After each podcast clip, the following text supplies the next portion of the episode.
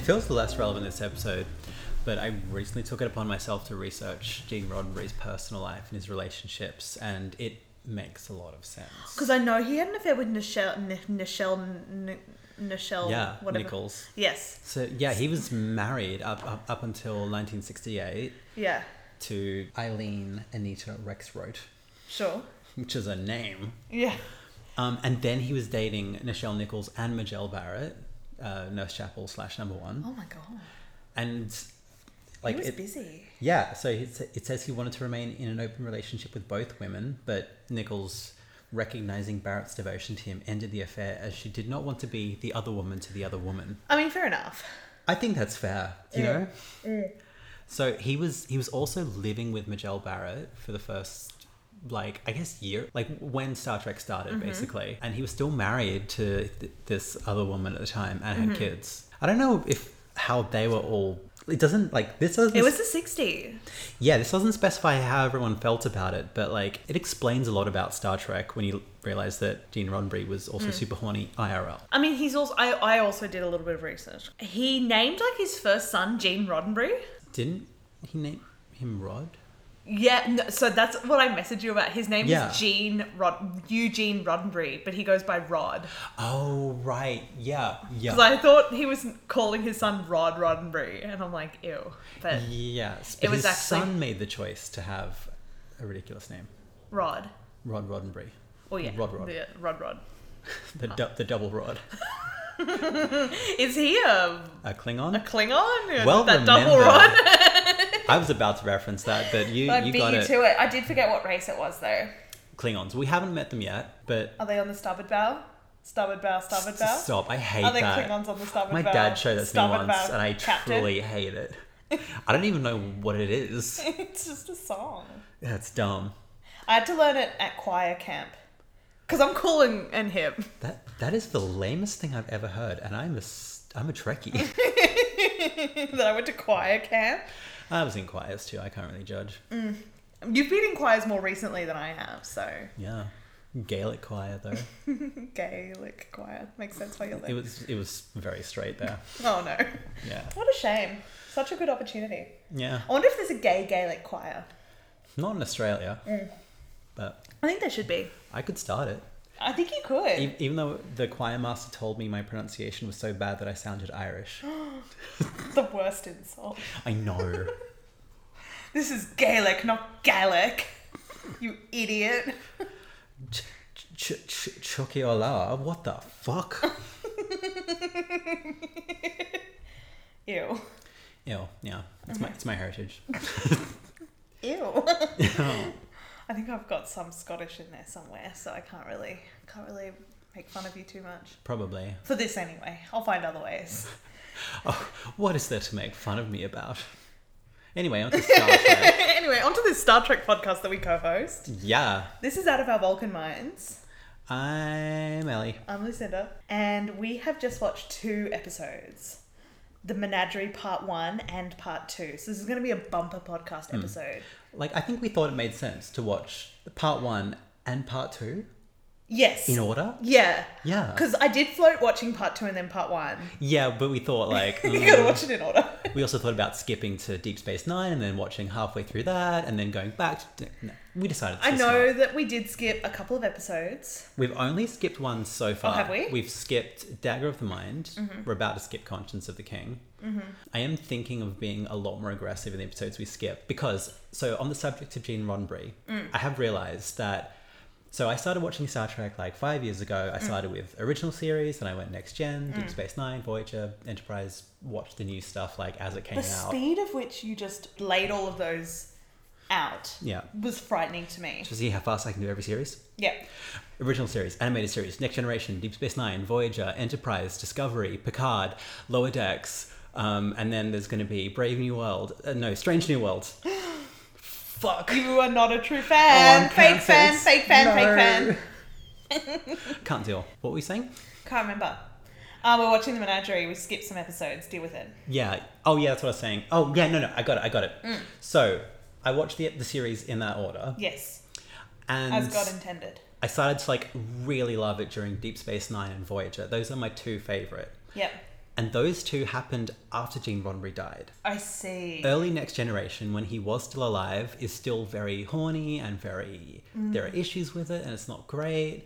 So I think going back and looking at the Gene Roddenberry era, I realised that I don't love what he did. And I'm very excited to get to the era where he wasn't alive anymore. No offence to Gene Roddenberry, but like... Because jumping into this bumper episode, this double two-parter episode... Mm-hmm.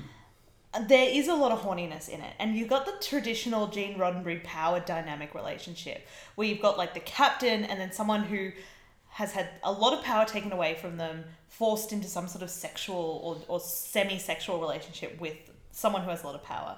Where you've got Captain, whatever his name is. Pike. And Vina or whatever, this woman. And there's that power dynamic where she kind of relies on him and he gets to be the big strong man. That's a real Gene Roddenberry staple. But one other thing that I really noticed about this episode is there's this character Vina who is, spoiler alert, an old woman who is being disguised to the humans as a young hot woman. Now this has been a bit of a pattern over the last few episodes because there have been a lot of young, attractive women who end up actually being sort of either old or gross or unattractive. And I'm going to give Gene Roddenberry a little bit of credit here, so get ready. Yeah. I think that he's being aware that society expects women to be young and virile and attractive, more than they expect men to be that way. And I think that Gene Roddenberry is commenting on that. And I think that this goes back to some of the other previous episodes where Gene Roddenberry tries to be progressive but just doesn't quite hit the mark. And I think it's because he's just too horny and he can't deal with it. But in this episode, I think he tries more than in other ones where he goes, I recognize that women have more social currency when they're young and hot and virile. And that kind of sucks. And... I'm going to give credit where credit's due for Gene Roddenberry. I think sometimes his horniness goes like a complete 180 and he actually goes in the right direction for a couple of seconds. And I just want to give him some credit there. I would agree with you there. I think it was certainly better than previous episodes we've seen. Just real quick, should I give like a brief overview of the two-parter? Yes, let's do a quick summary. Essentially what happens first half an hour. So this is the two-parter, so it's hour 40 in total. Anyway, so to start with, Spock is conspiring to do something. The Enterprise ends up at a planet where Spock's former captain, Captain Pike, is there in hospital care because he's been horribly disfigured by some sort of accident. He's crippled, he only has his mental faculties and nothing else. So anyway, Spock, for some reason, begins to take control of the Enterprise without Kirk's knowledge, takes Pike to this forbidden planet, Talos IV, and eventually we find out that he's taken him there to give him this illusory life that is still a lot more complete than his life would be otherwise, provided by these psychic aliens who create these illusions for him. Interspersed through that, we see the story of how Pike met these aliens 13 years ago, and they tried to convince him to basically create a new human race with this one woman, which, inbreeding, come on. But they haven't figured that out yet. But yeah, so he does, in the flashbacks, Pike does work out that that's what's happening. They let him go because they're just like, humans don't like being imprisoned and made to fuck? What? We need to do more research. Yeah. But in the future, Spock realizes that this is basically the only chance Pike has at some kind of a complete life. And that's basically the story of this two-parter. That's a very good summary because there is a lot that sort of happens. Yeah. But that's a good, high-level summary. Because for context, the flashbacks that we see, they feature Captain Pike, and it was the original pilot. This was the pilot that got dropped, and then they got to do a second pilot. The second pilot featuring the crew that we know and have mixed feelings for. Yeah. The only character who carries across into the main series is Spock. Thank God. And the Enterprise, because isn't the Enterprise just another character? Can we also quickly go back? So they've got a full crew of people, not as diverse. The whole crew on deck are white. I noticed that one of the guys in the transporter room was Asian, I think, maybe, but he was on screen for 2 seconds. Yeah, I didn't notice. No one on main deck was not white.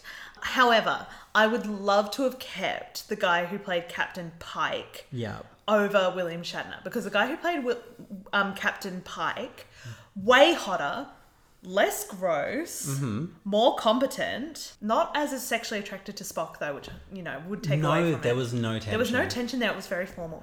So if we could somehow get the tension of Kirk and everything else that Pike had. Because one thing I really liked about Pike is that a lot of Starfleet captains, you know, Kirk, Picard, Patrick Stewart, they're very diplomacy oriented. They like to reason out problems. They talk to people.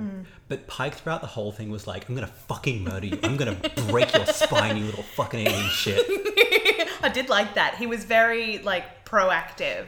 I mean, it is a plot point that these Talosians, as they're known, they can usually read minds, but they apparently can't read very primitive, aggressive thoughts. So that's why... I guess that's part of why Pike's like, I'm going to fuck you up. Yeah. But it's somewhat diplomatic. It's still not diplomatic, but strategic. Yeah, yeah. It's still very entertaining to see because it's very un-Kirk. Like, he doesn't do that a whole lot. No. Maybe I'd like him more if he was. Maybe I just want someone that's got a bit more pizzazz. You'll love Captain Janeway. She's the captain of Voyager. She is so quick to go to murder. Like, her two big things are coffee and murder. I really relate to that. She's my second favourite captain. I love her. After Patrick Stewart? After Captain Sisko of Deep Space Nine. Okay. Picard's my third. Okay, fair enough. Kirk's fourth. Wow, you really got that off the dome. Archer's fifth. I don't know who most of these people are. No, we'll get there. Okay, cool. I think one of the things that I really liked about this episode, because I did like it, I loved the aesthetic. They really worked on it. Especially the opening scenes on Starbase 11. They again had the painted backdrops, the really detailed sci-fi art that they use as the backdrop to a big, you know, outdoor scene.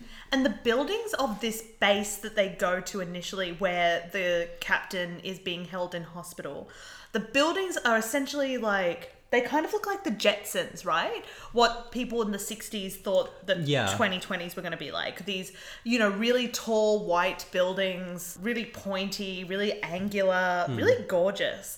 And the planet that this base is on has a purple sky. There's a lot of purple in this episode, and I do like a bit of purple. Yeah. And they really make it work, and it really does look quite futuristic, especially on the base. Can I just take a real quick tangent? Yes. Do you want to know a fun fact about the 2020s in Star Trek canon? I want to know about the 2020s in the Star Trek calendar. So there's an episode in Deep Space Nine where they accidentally time travel to 2024. They end up in these slums in San Francisco, and they're like, bearing in mind this was filmed in 93. These are in the 2020s, there was mass inequality across America. You know, there were these poor people focused everywhere. And the episode ends with these riots by these poor people. And also, fun fact about Star Trek canon, human civilization collapses briefly in the mid-21st century. So we've got that to look forward to. Woohoo! Yeah. It's a very prescient the way that they do go to the 2020s and they're like, yeah, shit's fucked here. That's amazing. It's troubling. 93. A great year. Because that's the year Deep Space Nine started. It's my favourite. The year we were born. It's a good year. Great year. Now you know how old we are, guys. You can either think we're super old or super young, depending on your age. I mean, everyone that listens to this is either our age or older, right? Not everyone. Who's younger? I don't know. I've been looking at our stats. Got a couple of younger people. Josie. A couple of the Zoomers. Josie's 25. Out your girlfriend on the pod. I didn't say her last name. But yeah, I've got a girlfriend, no big deal. I'm going to keep this. No, don't, please cut it. No, I will, I won't cut it. She listens to this. I know, and she'll know that you like her. She'll be like, no, that's so embarrassing. Ellie likes me. You've gone all red. Shut up. I'm having wine. Yeah, blame it on the wine. One other thing is there are some really great aliens. So the Talosians. Mm-hmm. So they are these species that live on the planet Talos IV, and they were driven underground because of a civil war. Don't worry about it. Whatever. And they basically look like little old men, but like they've got these amazing huge heads that look from the back like testicles. They have like a crease in the middle. They look like just they've got this big ball sack on their head with veins and everything going through it, like really veiny ball sacks on their head. And these veins pulse. And they pulse, but only when they're thinking really hard. Oh, relatable. Oh. Their veins pulse when they're thinking really hard. It's really well done as a practical effect, and I hate it. It's really troubling to watch, and I love it. And they also wear these like long purple robes with these huge gold medallions around their neck. Very shimmery. Very shimmery. Love it. Great aesthetic. Apart from the heads. Actually, I don't mind the heads. Yeah. And you know, following on from the makeup, present day Pike, who is very heavily disfigured, yes, as well as Vina, yes, in her true form, they're both quite heavily disfigured from various accidents, and it's really well done makeup. Yeah, love it, especially Pike's when they do a full on slow turnaround to the Kirk and everyone as a reveal. It's good makeup again. Good prosthetics in Star Trek. Really good prosthetics across the board. I think Star Trek, from what I've seen so far, they're not trying to go on above and beyond what they're able to do. Like, they've got the cool lasers shooting stuff, and like they make things go all multicolored. Like, they're not trying to do anything too full on, and it's really captivating to watch. Well, it's interesting you say that, because I guess for the time it actually was really full on, because the reason they did this whole thing where they recut the original pilot around a new episode and made it into a two-parter was because the special effects work they had to do was causing delay in production, and it was like cumulative, and every week they'd be more and more behind, and this was like a way of trying to get everything out in time. I see. Yeah. Okay. Like, it was something they did out of necessity, but I think it made a really good two episodes.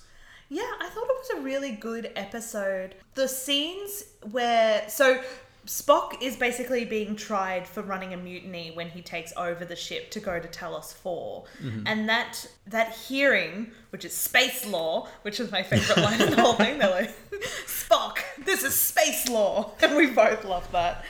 So the hearing is by Captain Kirk, another guy. Commodore Mendez. Which is a cool name. Jose. Yeah, so that's the guy who they were getting the spicy peppers for in episode one. Yeah. I wonder if he ever got them.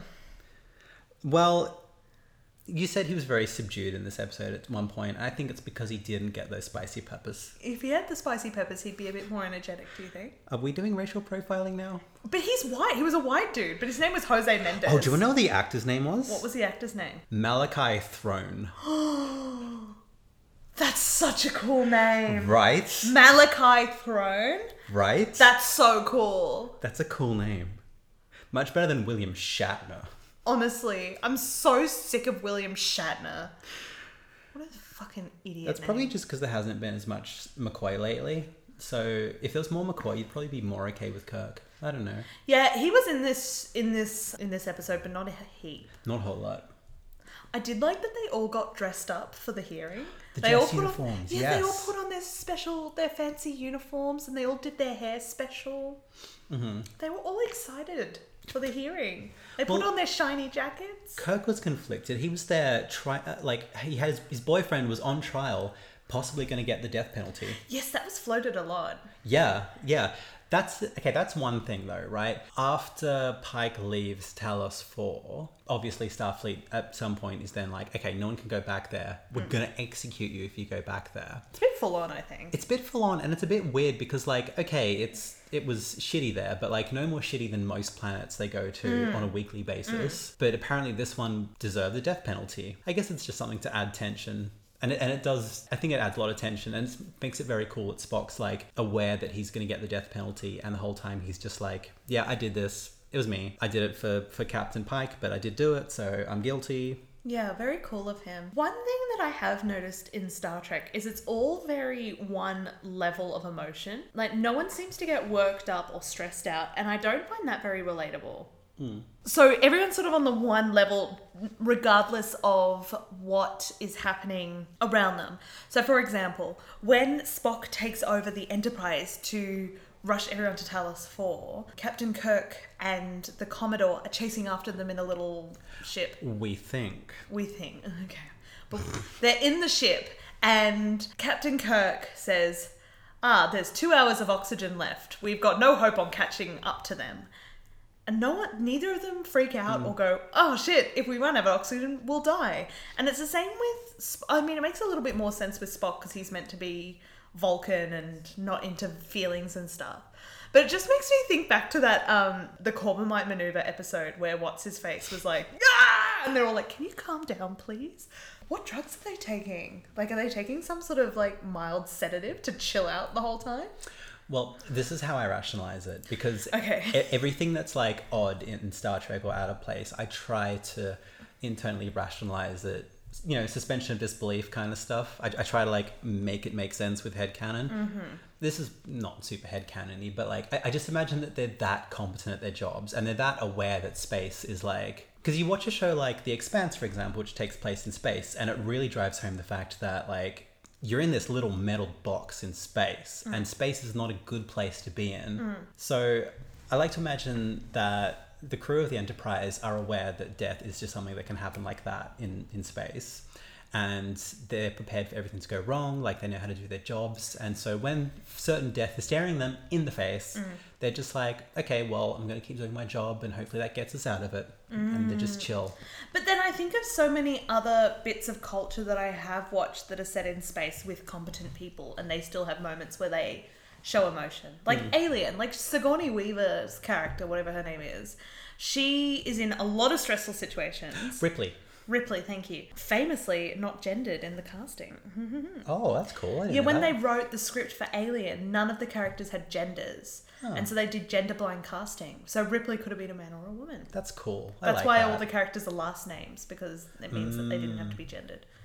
Fun fact. Neato. So yeah, the writers didn't have any gender in mind for Ripley. That's why it's a competent woman in whenever that film was made. I think they should always do that.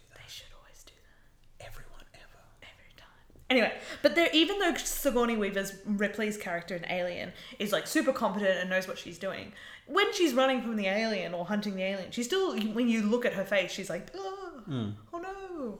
I'd like a little bit more of that, because I'm finding a lot of the characters at this point in Star Trek a little bit inaccessible, in the sense that they don't show a lot of emotion. And I get that they're at work, but that doesn't seem to stop them from being super horny, so... You know what I mean? It's the 60s. Everyone was horny and not afraid of anything. Oh, man. No, I totally get that. Yeah, I think you're, like, well within your rights to think that. You are allowed to think that, so... Thank you for letting me think that. That's all right. I'm so nice. You're so nice to me. But that's just, like, how I approach these things. I just, like, try to rationalize it in my head so that there's some sort of in-universe explanation for the way people do things, and etc. Oh, we got to talk about the horniest moment. So I've got mine. Okay, so funnily enough, this wasn't as horny as a lot of other episodes. It was very plot driven. It was a lot about morality, about Spock wanting to take his old boss to this place where he could live a somewhat fulfilling life in an illusion, which would be better than living his real life, was like sort of a vegetative state. Yeah, so he could live in a still be in that vegetative state, but within his mind, have it, you know, be able to explore and have a... With Vina. Which would, you know, be much more of a life. And Spock was willing to risk his life and his... What's the word? his reputation for this. And so that was a really interesting plot point. And then you've got the trial, and then you've got them visiting the base and all that sort of stuff. So there wasn't a lot of room to be horny, but they still managed a little bit of horniness. I didn't feel... I have two... So one of them was when they're going through Captain Pike's sort of memory castle, and he's going through all these thoughts and memories where he's finding Vina hot in, like, various different situations. And there's one where she's all green and, like, doing belly dances in front of him, and they're like, no human male can resist the slave girl. So if you want a little bit of a lore corner here. Yes, please. So, a lore corner inside of a horniest moment. The fully... Oh, wow. Segment within segment. So the fully green people who showed up in Enterprise. I think they're in other episodes of the original series. They're they're from Orion. And the females of the Orion species are supposed to be irresistible to men because they have pheromones that, like, you know... Sure. Although, as we've seen from the men on the Enterprise, you don't need to have pheromones for them to, like, absolutely lose their shit. If you've just got, like, decent titties, they'll be into it. Yeah, they'll, like, and the computer will let you know. In case you weren't sure. Yeah, so in that scene, she was supposed to be an Orion slave girl, because Orions are also slavers. Sure. Yeah. Yeah, so she's all green and she's wearing this very scantily clad kind of... I noticed it. So it looked like it was like scales, as if she somehow put the torso of a crocodile on her, and there were like little spikes coming out of her torso. Yeah, and then strategic holes showing like it was her skin. Strange leotard. It was very weird, and she had really blue eyes coming through this green paint, and Captain Pike was real horny for her. He had a great outfit. Yes, that long gold and purple robe, and it was all shiny. That was really good too. Really great outfits in this episode. Speaking of gold and purple, our next episode, I think you'll like the Romulans' outfits. Mm-hmm. I think, hopefully. I hope so too.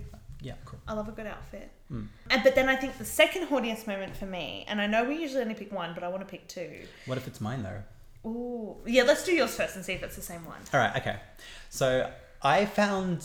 It wasn't horny, but it was just really like it felt significant emotionally between Kirk and Spock. I think this is the one that I was going to say. It's the moment where the hearings briefly adjourned. Commodore Mendez has left, and Spock's just there, like he's like almost pleading with him. He's like, "Captain Jim, you must let them. You must let me show you. Like you must let him go." Something like that. He's just like really pleading with Jim. And it's just done in a way that's very lays bare the emotions. Starts with the professional veneer, but then that's just gone, causing Jim, and then it's like, I think, babe. There's another big moment between them when Spock is going towards Talos IV and knows that Jim is following behind him and is running out of vitals, and decides to use the tractor beam to pull him on board. Even though he knows that would mean that he has to go to trial and die. Mm-hmm. He would die to save Captain Kirk. Incredible. Yeah. That's horny. I mean, throughout this whole episode, Spock is hyper-competent. I think one of my favourite moments of Spock was early on when he breaks into Starbase 11's communications centre. He sends some fake messages to the Enterprise. Yes. And he's like programming this. One guy shows up and he's like, "Hey, you're not authorized to be here." And they start having a little fight while Spock's still in between throwing the guy away, still like does his little programming stuff. Yeah. And then this guy gets like two solid punches into Spock, and he just like takes them like they're nothing. And then like does a little fancy trick and grabs the guy, Vulcan neck grips him, drops him. Mm. Like Spock is just, he does everything perfectly in this. Yeah. And then the fact that when it comes to it, he's like, "I submit myself to arrest. I've done my job." Mm. It's really hot. Mm. Watching him be really competent is extremely attractive. Because Kirk's not great. Oh God, no. He's bad. Kirk is not good at his job at all. Oh. What else? I'm trying to think of like other highlights of this episode. This was the one that you told me that a lot of people didn't like because it was quote unquote too cerebral. Yeah, so the original pilot, so the chunks of this that were, formed the original pilot, it didn't take off because it was considered too cerebral. But if you compare it to When No Man Has Gone Before, I think this is a lot better. I do too. And I do find it really funny that the Star Trek team went, "Okay, so this pilot, it's too cerebral. It's got too many layers. People don't get it. Let's add more layers and make it more complicated and make it part of a trial that uses space law on a ship. And we're going to add all these other characters and all these other layers." And like, it seems counterintuitive if the feedback was it's too complicated. Yeah. But they went, "Let's make it more complicated." I think they were presumably at a point where they were like, "We just need to make two episodes to fill in time." Mm. So they were less thinking about the cerebrality of it. Mm-hmm. Which is good, because I think they did a really good job in creating a narrative around it.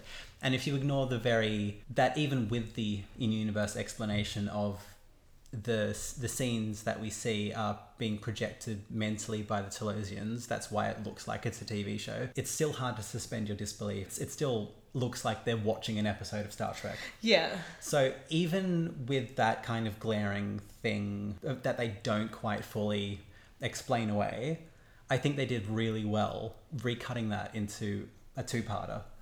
I think that they did too. And I think it was a really interesting episode, but I think it's mostly because they were able to get a lot of the things that I really like from Star Trek in. They got some really funky aliens. They got some good painted landscapes. They had a good fight scene. They had a good, like, again, a moral conundrum. I love that, where someone has to try and decide between leaving someone that they respect and have a lot of affection for in a vegetative state with, you know, no quality of life, who can only communicate by pressing yes or no on a machine, or risking his life and his reputation to go to a planet that he's forbidden to go to and ensure that this person that he respects and has, you know, a lot of affection for, to be able to have some sort of life, even if that is only within his own mind. But to be able to have sensations and experiences. I think that that's really interesting. And I think it gives another interesting layer to Spock. It's a great Spock episode. I love a Spock episode. Because Spock keeps saying to Kirk, he's like, you know, it's purely logical. I'm only doing this because it's the logical and right thing to do. No, it's incredibly emotional. Like, you wouldn't do this for anybody. Do you think Spock would risk his loyalty with Captain Kirk, risk his reputation with the Enterprise and with the other guys, the big space people? The Starfleet Command. Starfleet Command, thank you. Let's go with that.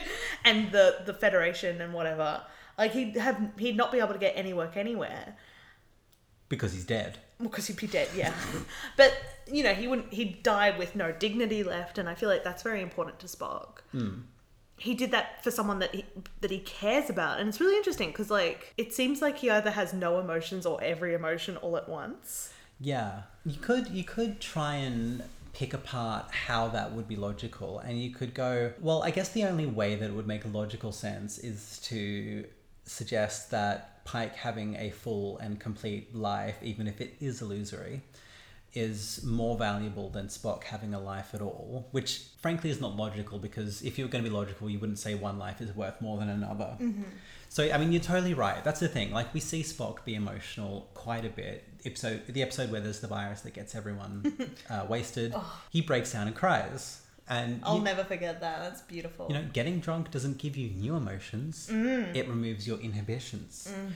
And it's funny, in part one of the episode, McCoy's like, oh, Spock wouldn't do this. He's Vulcan, and sure, he's got a human half, but that is completely suppressed under a Vulcan half. And we just continue to see that that's not true. That human half is repressed, but it still sneaks out all the time. Absolutely. And I think anytime that we get to see more and more of Spock, I'm obsessed with him, and he's so much more interesting than so many of the other characters that we see a lot of. I think that would be the same if we saw more of some of the other Starfleet characters. Like, I think if we got more of Uhura that wasn't just, you know, singing a song to bully Spock. That's kind of the most the most that we've seen into her life. Yeah. I think, I don't know about Yeoman Rand. I mean, her job's kind of boring. Well, the thing is, Spock's got a conflict, and it's the human and the Vulcan sides. That's true. No one else has a conflict, really. I mean, Kirk's got his whole, like, oh, I want to love people, but I love my ship too much. That's interesting. But you could give something, that kind of conundrum, to anybody. Yeah, like Bones doesn't have anything going on. You know, what you see is what you get with Bones. He's a doctor, and he's grumpy. And he bullies Spock for his alien heritage. I did enjoy that Bones wasn't in this heaps. No, he was in it a little bit. It was odd to see him actually defending Spock. Did he? He does briefly at the start when Kirk's beginning to suspect Spock of manipulating this whole thing. Oh, that's right. McCoy's like, no, he wouldn't. Although that was more like racial profiling, like, oh, Vulcans can't lie, which they obviously can. I mean, yeah. After was it the last episode? Where I agreed with Bones on a few things. It was Mary. Yeah. Yeah, you were agreeing with me. Every time I asked a question, like, how come this is a thing and how come this thing, then Bones would ask that exact question seconds after I had. I don't know. It's making me reevaluate him. At least you're a little bit quicker than Bones, so you can take that as, like, consolation. Yeah. I mean, no one in Star Trek's, like, fast. They all do things quite slowly. Yeah, you know, it's a pretty, like, chill leisure cruise through space. We had some really good music throughout this episode as well. a lot of brass and a lot of orchestrations, a lot of spooky sounds. I really liked that. Mm. Although it was very startling a lot of the time. Like one time when Spock spots someone in that room that he's not supposed to be in and there are these trumpets that are like, ah! You got a bit startled. Sometimes the musical sings are a bit much. And they're very shrill and like strident and... Mm. Yeah, sometimes I don't love them. I don't mind it so much. I enjoy the dramatization of it. It adds to that surreal element of this show. There is something sort of super real about it in the way that people behave. And sort of having bizarre, intrusive music really plays into that surreal nature of the show. And I think it's all just sort of a part of it. I'm into it. Yeah, fair. It could just be the level that we have the sound at. But I do have it very loud. It's quite loud. I like to hear things. I want to hear all of it. I'm the hearing impaired one. We haven't really covered a whole lot of the extended sequence in the Menagerie. Yes. So one thing I thought was cool was there's a line where Pike's like, oh, you're trying to keep us in this menagerie, this cage. And... what I love about that is that the original pilot was called The Cage and this two-parter is called The Menagerie. Mm. So it's like that one line they cut both titles out of. But yeah, so there is an extended scene in which, actually you did touch on it a little bit, where the Talosians are trying to convince Pike that this is great, he can mate with Vina. And then they beam down... two other women. Number One and unnamed female. Don't worry about it. And Number One, played by Majel Barrett, who plays Nurse Chapel. Yes. And she is great in this, and I'm just doing like a big old tangent here, but... Well, they age her in more recent episodes, because in this one she's got sort of long, dark hair and looks a lot like... she looks like... they're creepy and they're spooky. Morticia Gomez? She looks like Morticia Adams. Gomez is her husband. Morticia Adams. She looks like Morticia Adams with that sort of long, blonde hair and kind of... slightly like elongated eyes that are blue and kind of half closed in this sort of sultry manner, and I think she looks a lot like Morticia Adams. Maybe not as pale. No. But that long dark hair for sure. And she is second in command. Yes, which is interesting. Which is big because Nurse Chapel is a nurse. Yeoman Rand brings food to Kirk. Heats up coffee with laser guns. Yeah. Uhura functionally just answers calls for the Enterprise. So they're all in very subordinate, almost passive roles. Mm. So it was really cool that the pilot had a woman like second in command and, you know, at various points in command of the Enterprise while Pike was on the planet. I guess that helps when you're boning the director, right? Yeah, I mean, really that's why both her and Nichelle Nichols are in the show at all, I guess, which... I guess good things came out of Gene Roddenberry's horniness. So let's go back to Nichelle Nichols. Because you said her kids were in that episode in Miri. Nichelle Nichols' kids? Yeah. Not her kids. Oh. Did you say Nichelle Nichols? No. Grace Lee Whitney, who played Yeoman Rand. I'm getting the two women mixed up. Wow. Cancelled. Sorry, my bad. Okay. Let's get back to the plot. What were we talking about? Oh, the Menagerie. The Menagerie. So, like, yeah, the actual, like, cagey bit. Yes. I don't know. I didn't feel that it was super compelling. I mean, like, they put him in various situations where he was meant to find this woman horny. Find her horny? Be horny for her? I don't know, dude. I don't know. The first scene was weird. So it flashes him back to an experience he was talking to his doctor about that he'd undergone weeks earlier on Rigel 7, which he was like, oh, this was traumatic. A bunch of crew members died. So they flash him back to that. But this time, he's got to look after Vina against this weird big dude who's just like a big human guy, but they keep calling it. And he's covered in like big furs or something. And he's got big teeth. He does have big teeth.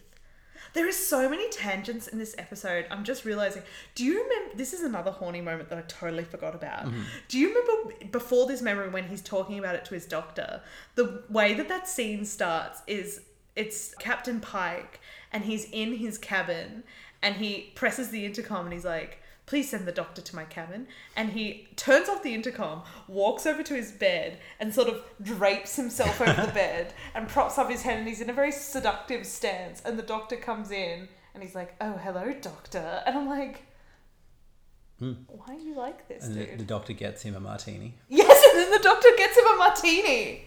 And then Captain Pike's like, why are you making me a martini? And the doctor's like, oh, because people open up more to their bartenders than their doctors. And I'm like, what? What is going on here? What is the deepest, most profound thing you've ever told a bartender? Because for me, it's probably like, oh yeah, I'm just here on holiday.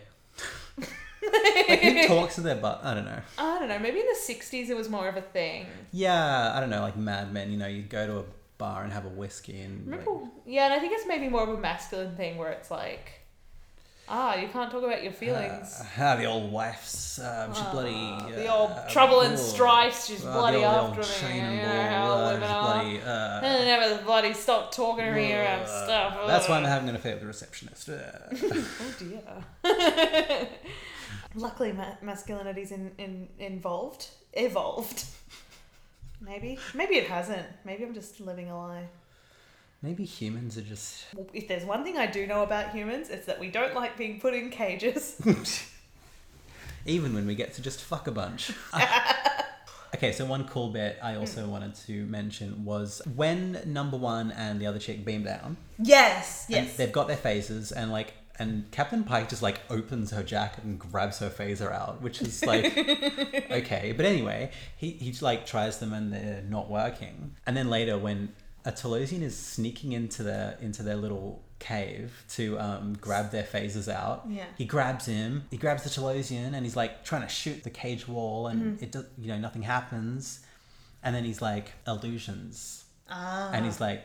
I bet that did blow a hole in the wall and you're just not letting us see it. Well, how about if I test it on your head? And then the illusion is dropped and we see that it did blow a hole. I thought that was pretty cool. That was pretty cool. It's a pretty cool power move. My one favourite moment is when the two women from the starship beam down into the room with Captain Pike and they say, we see you don't like the female that we provided you with, so here are two more. And then they look at number one and they're like, if you have children with her, they will be smart. And they go, and if you have children with this unnamed other woman, they will be lithe and athletic. Make your choice. And he's like, to his credit, he's like, ew, no. Yeah, you feel like Kirk would at least like look at them. Yeah. But Pike doesn't engage. Like Pike takes a moment to say, I'm gonna smash your head in, you little goblin. Which I respect him. Yeah. He was not distracted. He was focused on his murder lust. He really had a lot of bloodlust for these aliens. He does say, do you guys have red blood too? I'm like, wow. It's terrifying. So aggressive. No wonder they were like, yeah, we're not using you. You're so angry. Although I think, going back to the philosophy of Star Trek, it's really interesting because they're meant to be these, you know, hyper-intelligent beings. They can communicate telepathically. They can create these cages for humans to live in. They can make people think whatever they want them to think and, you know, live in these illusions. And the way that they legitimize keeping humans in this jail, essentially, they go, oh, you know, they're not as smart as us. They're, you know, really rudimentary in their thinking. We can keep them and do experiments on them. Much like how people keep animals in zoos. And I think that has something that they wanted to say about, like, why does human intelligence have to be the baseline? What if a more intelligent species comes along and treats us the way that we treat animals? Just because we perceive animals as being less intelligent. Which I thought was an interesting thing. I didn't read that myself, but I love that as a way of looking at it as a vegan. I'm surprised you held that in for so many episodes. Yeah, well, you know, I've barely been able to contain my scorn and moral outrage as you continue to consume the flesh. Yum, yum. Of the deceased. Yes. No, that's really cool. That's a really good way of looking at it. Because so often in Star Trek, humans come across these hyper-intelligent beings with Charlie X. Mitchell... I forgot his fucking name. Where No Man Has Gone Before? Yeah, what was his name? Mitchell. Was it Mitchell? Paul. Whatever. That dude in Where No Man Has Gone Before, where you get zapped with the thing. Yeah, and there's like a heap. Like, there's a recurring character in Next Gen called Q, who's an omnipotent being. There's a guy in... Q. Not like QAnon. But maybe it's all connected. It could be. The Q are an omnipotent species. Maybe that's where they got the idea from, at the very least. I would hate that. There are right-wing fans of Star Trek, as much as that baffles... everyone else. Watching some of these earlier episodes, I can see why. Yeah, I think there's even right-wing fans of not the most recent episodes in which, you know, the lead character is a black woman. Mm. The right-wingers get a little cross about that. I'm sure they would. I don't know. I get that Gene Roddenberry has a lot of problems and he's just really horny all the time and that really gets in the way. But when he's like actively not horny, he makes some really good points. Like, I like the way that he, like I said at the beginning of the episode, he's aware of, you know, women needing to be, you know, hot and attractive to get ahead in life. That's interesting. The idea of sacrificing yourself for somebody else, even though that sacrifice is just a quote-unquote illusion, the idea of zoos and what is a, you know, a higher intelligence, and, you know, why do we think that we have to be the baseline for intelligence and anything more than us is, you know, weird, and more than, and anything less than us is, you know, available for us to consume and exploit. It's interesting. I think there's some really cool things going on here, and I think they are very progressive ideals. But then also, he's just so horny. Yeah. Look, I guess that's it. 50 years later, we can see a lot of the problems with it. But for the time, he was really putting crazy new ideas out there. Yeah, I think he's really giving it a go. I think I would like to see fewer of these power dynamics where there's one man who sort of has a lot of authority and power in one way, being with a woman who is either a sentient android or works for him or is in some sort of subservient position. Or have it reversed in some way, or have some more, you know, varied relationships that aren't just sort of a man who's in control and then a woman who is subservient in one way or another. Like, that does seem to be the baseline for relationships in this series. If I think there were more kind of horniness mixed in with it, sure. Yeah. And I guess that's kind of implied with Spock and Kirk. But I feel like that's just maybe us reading into it with our, you know, 2020 gay agenda. Yeah. Like, you know what I mean? Like, us reading into it going, you know, this could happen and it would be okay. I don't know whether that's actually written in or whether they're just meant to be best buds. You know what I mean? There were episodes written designed to fuel the Kirk-Spock ship. Really? Yeah, because this was about the time that /Vic began to emerge as a result of fictional relationships like Kirk and Spock. Like, they literally provided the basis for that as like a kind of subculture. Okay, because I really am into their relationship, because even though Kirk does outrank Spock, they're still quite close in terms of the rankings on the ship. I mean, he's the second in command, yeah, so it does feel relatively even in terms of control and authority. And you know, I really enjoy them sort of teasing it out. And it's actually quite modern in the sense that neither of them expect any kind of like, you know, fidelity or monogamy. It's just this sort of like infatuation and trust between Spock and Kirk. It's really interesting. I really am into the way that their relationship is sort of created. Yeah. And I'm interested to know that the creators have that in mind based off fan fiction. And I do get the sense that the story has been influenced by fans for a long time, which I think is interesting. But I do think that that can often go too far in the sense of some of more modern TV shows who have tried to cater to fans, like a lot of queer baiting and stuff like that. Yeah, totally. Star Trek's always really suppressed its queer themes, particularly during the 80s, 90s, early noughties era. But that's more like a management thing. And what remained that was queer was kind of like what the writers and actors could kind of get in under the radar. So it was never overt or, really heavily there.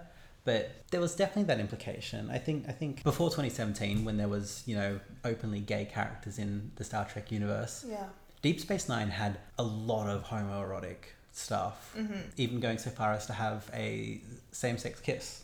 Ooh. Yeah. Nice. Which they rationalized because one of the characters used to exist in a male body, but even that's like, cool. Trans representation, my dude. Exactly. That character is canonically trans. I mean, it's a species that like changes bodies, and I think a lot of trans people do see themselves in that character, because that character literally has a line where just after becoming a new body, their line is, "I'm still trying to sort out all my pronouns." Really? Yeah. When was that made? That particular line would have been 1999. Wow, okay. And I don't think that was intentional, but there's just a lot of moments that, like... It feels ahead of its time. It balances... Look, there's a Next Gen episode which also involves a genderless species that ruthlessly suppresses those that decide to identify as a gender. Mm-hmm. One of the Enterprise crew has a romance with that character. It's very allegorical. Yeah, like... So, like, it's implied rather than being sort of... It's basically, that episode is about conversion therapy. Uh-huh. So I think in equal measure, Star Trek's always had unintentional queer representation and intentional but very under-the-radar queer representation. Yeah, because, like, I don't know. And part of me thinks that when I'm watching... I mean, the only instance that I've seen of it so far is between Kirk and Spock. Yeah. And part of me is maybe because I've, you know, through osmosis have received that fan theory of them being in a relationship. And maybe I'm projecting a lot on them watching them because I'm like, oh, they're very affectionate, they're very close. Like, I think now in you know, 2020, if you see two people being that kind of affectionate towards each other, regardless of gender, you kind of go, oh, are they dating? Like, what's going on there? I don't know. I feel like it really is there. There are so many moments between them that are really kind of affectionate and, you know, gentle and really horny. And, like, part of me is like, am I reading into this with, you know, a 21st century lens? Or was that put in there originally? And it kind of seems like it might be more the latter than the former. Yeah, look, when I first watched this, I was dumb. I didn't pick up on that. But I'm also really stupid, and I don't pick up on subtext ever. We're getting there. Yeah, now that I'm openly identifying as a queer person, it's much easier to pick up on queer subtext. Now that you're in the club, they gave you all the cues. They're like, I've got the dot points of the gay agenda. You've got the handbook. It's all, yep. Nice. Have you read the whole thing? Like halfway through. I don't know. Yeah. So you get some of it, but not all of it.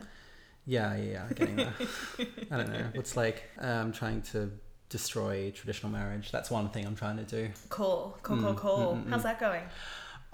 Look. Is that why COVID exists? Like, there are all these weddings that are being postponed because of COVID. Listen, shut up. This is going public. You know this. You've got the agenda. Oh, yeah, sorry, shit. Okay, yeah. I'll get around to reading it. I'll get there. We'll get there. Great. Feeling salty. I was meant to be having my wedding soon, but it's been postponed. You're doing this to me as well. I'm so sorry. Anyway, what were we talking about? The gay agenda. What would you rate this episode? Okay, well, out of big, veiny, throbbing heads. That's what I was going to say. Love it. How many big, throbbing, veiny heads? Bulbous. I'd give this a 4. A 4? That's quite high. Yeah, well, I think whatever you're giving it's too low, so... What if I give it the same as you? I don't know. I'm kind of... You can give it a half or something. I might go 3.5. Because, like, I did like it, but, like, I'm not raving about it like I raved about... The Naked Time. I loved The Naked Time. Mm-hmm. I thought it was amazing, and I think I only gave that a 4. It feels like a 5 is very extreme. A 5 is extremely extreme, but the thing is, I don't know what a 5 would be. What does a 5 even look like? Okay, for me, 5 looks like... Balance of Terror, Trouble with Tribbles, City at the Edge of Forever. We'll get to them. Okay. Yeah, I think 3.5. I think because they're very clearly trying to salvage a pilot. Yeah. I think that they're trying to fit sort of two stories into one, and they manage it, but like kind of only just. The things that save it are Spock-heavy episode, the design of the aliens, the design of the base. I love the design of the base. The design of the uniforms. We got to see more uniforms. Like, the uniforms on the base were a bit different. They had a circle sort of sun logo instead of the starship logo. That was cool. We got to see some dress-up uniforms where they had all these different coloured triangles on their chest instead of the logo. We got to see a cool alien planet. Like, I loved all of that. There were heaps of different sets, heaps of different costumes. They really went all out on the design of it. I felt like by sort of halfway through the second episode, I kind of was going like, let's wrap this up. Like, let's get it. Let's go. And Spock was stretching it out throughout the whole hearing where they're like, he was saying... You got to listen to the whole thing. Let me finish. Let me go. And you're just sort of like, okay, Spock, like, we get it. Like, let's just get this show on the road. I think it's just because they stretched it out for a long time. I think that was mostly it for me. But I did like a lot of it. But most of the things that I did like about it were design related and about the aesthetic of the actors and, you know, the outfits and things like that, and less to do with the story. Although there were some things I found interesting, like the zoo idea and, you know, the morality of, you know, between Captain Pike and Spock. There are 2 points that I would add to the marks against it. I totally agree with you on the story front. While I broadly really like the story, the one thing is that it's very odd that the Talosians go from wanting to have Pike as breeding stock to being like, oh sure, bring him in, we'll give him like a wonderful illusory existence. Like, that's an odd change of heart from wanting to enslave humans to basically functioning as a retirement home for this guy. Exactly right. And the whole thing was, yeah, they needed him for breeding stock, and it's implied that the Talosians have to actually be there, either, you know, in the same room or the next room going, and they're with their brains throbbing. Like, it takes effort for them to create these illusions. And you can see that there are Talosians with their weird throbbing heads going, Aah! That takes time and energy. But they're suddenly willing to do that for Pike. Okay, so they do actually revisit the Talosians and Pike and Vina in an episode of Star Trek Discovery, which is the one that's been airing over the last few years. The thing is, I didn't love Discovery and I can remember so little of it, but I feel like they might have gone a little bit of a way to explaining this a bit. Maybe. Anyway, my other thing was that, the framing, I think, was a little bit of an issue. Like, ultimately, I think it was cool what they did. I think they did it quite well in reworking 2 episodes into each other. But they come out of the flashback a lot. It's very back and forth, which is very confusing, because then the flashback also has, you know, layers to it as well, in that you go into the illusory universe and you come out. Like, there's just too many, like, narrative layers or, like, layers of scenes, I guess. Yeah, because you'll have a moment where Captain Pike is with Vina in the memory of his hometown on Earth, with his 2 horses, and then you come out of that into the cage, and then out of that onto the ship in present day, and you're sort of like, oh my god, okay, yeah, we're back, what's going on here? Yeah, and exactly. Yeah, it's a lot of, you get a bit of whiplash from the time. Yeah, I just think that's like a few issues with broadly a good idea, and like something they did well. And also something they did several times was use the word devil in a casual way. They did. So they'd say things like, you old devil, or that poor devil, and I think collectively, we as a society, we need to bring the word devil back. Okay. You devil. You sly devil. Oh, you naughty devil. Not just in that context. We can expand it past that, but yeah, that's my take. Cool. That's a hot take. Should we wrap it up here? Let's wrap it up. A bumper rap for the super fans out there. Please remember to rate us 5 stars. We've got 2 ratings on Apple Podcasts so far, and they're both really? 5 stars. Damn. And none of them were by me. No sir. No sorry. Was the other one me? I don't know. Did you vote on Apple Podcasts? And if you want to email us something, I don't know what you'd want to email. If you've got thoughts, get mad at us for getting some canon wrong. Yeah, or like, I don't know, if you just want to say, like, just from listening to our voice, who you think is the hottest. I don't know. We've got an email, which is vulcanmindspod@gmail.com. vulcanmindspod@gmail.com.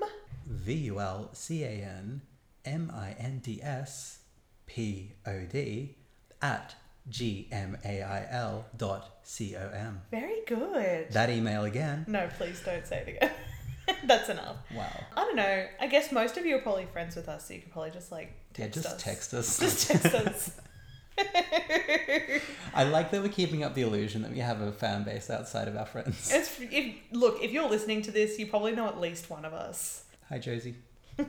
Hey, Josie. I haven't seen you for a while. You should come round again. It was fun when you came over for dinner that time. That was cool.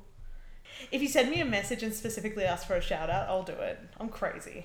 Okay. Hey, Will Shatner, stop being an old douche. Will Shatner, you need to chill out. Bill, trans stop. People exist. Cis people exist. Come on our podcast and defend yourself. You coward. Goodbye. That's it. That's the pod. That's it. That's the tweet. Send tweet.